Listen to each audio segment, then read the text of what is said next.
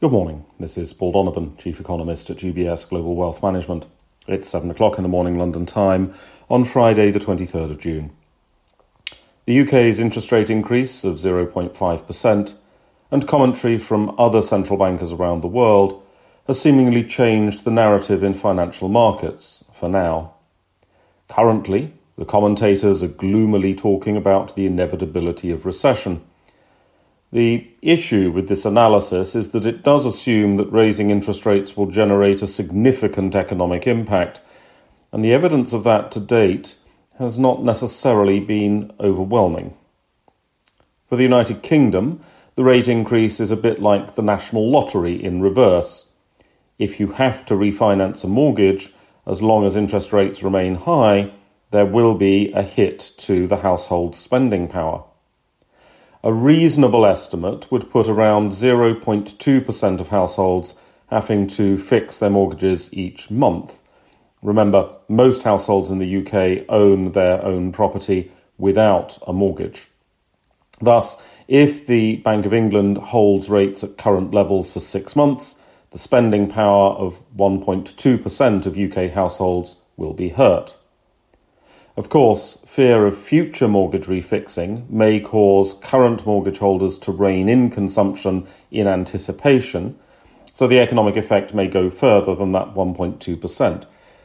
But it's worth remembering that headlines suggesting millions face mortgage misery can only be based on the assumption that interest rates stay where they are for at least a couple of years.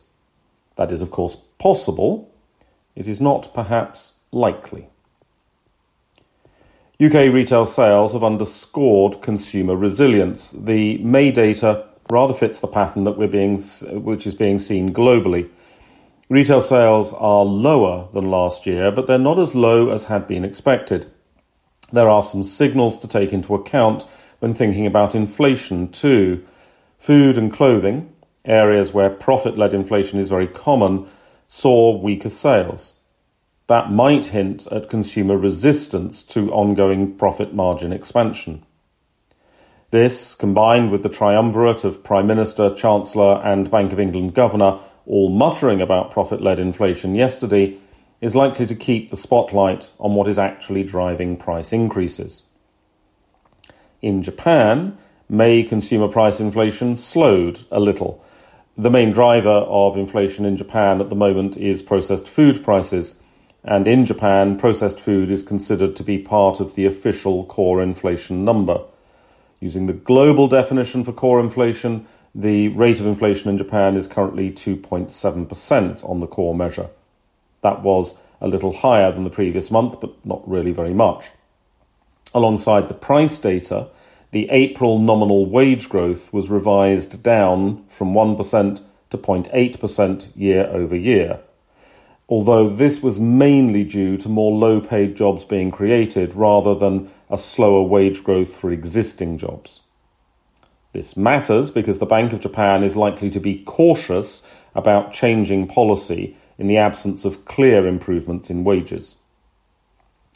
Elsewhere, the data calendar is cluttered with opinion polls surveying business sentiment these will generate chatter, perhaps more than normal given the worries about how hard an economic landing might be, but it doesn't mean that they should be taken terribly seriously. The news flow and perhaps political partisanship continue to influence sentiment without necessarily influencing reality. That's all for today. Have a good day. UBS Chief Investment Office's investment views are prepared and published by the global wealth management business of UBS AG or its affiliate, UBS. This material has no regard to the specific investment objectives, financial situation, or particular needs of any specific recipient and is published for informational purposes only. As a firm providing wealth management services to clients globally, UBS AG and its subsidiaries offer both investment advisory services and brokerage services. Investment advisory services and brokerage services are separate and distinct, differ in material ways, and are governed by different laws and separate arrangements. In the USA, UBS Financial Services Inc. is a subsidiary of UBS AG and a member of FINRA SIPC. For information, please visit our website at ubs.com forward slash working with us. For a full legal disclaimer applicable to the independent investment investment views produced by UBS, please visit our website at ubs.com forward slash CIO dash disclaimer.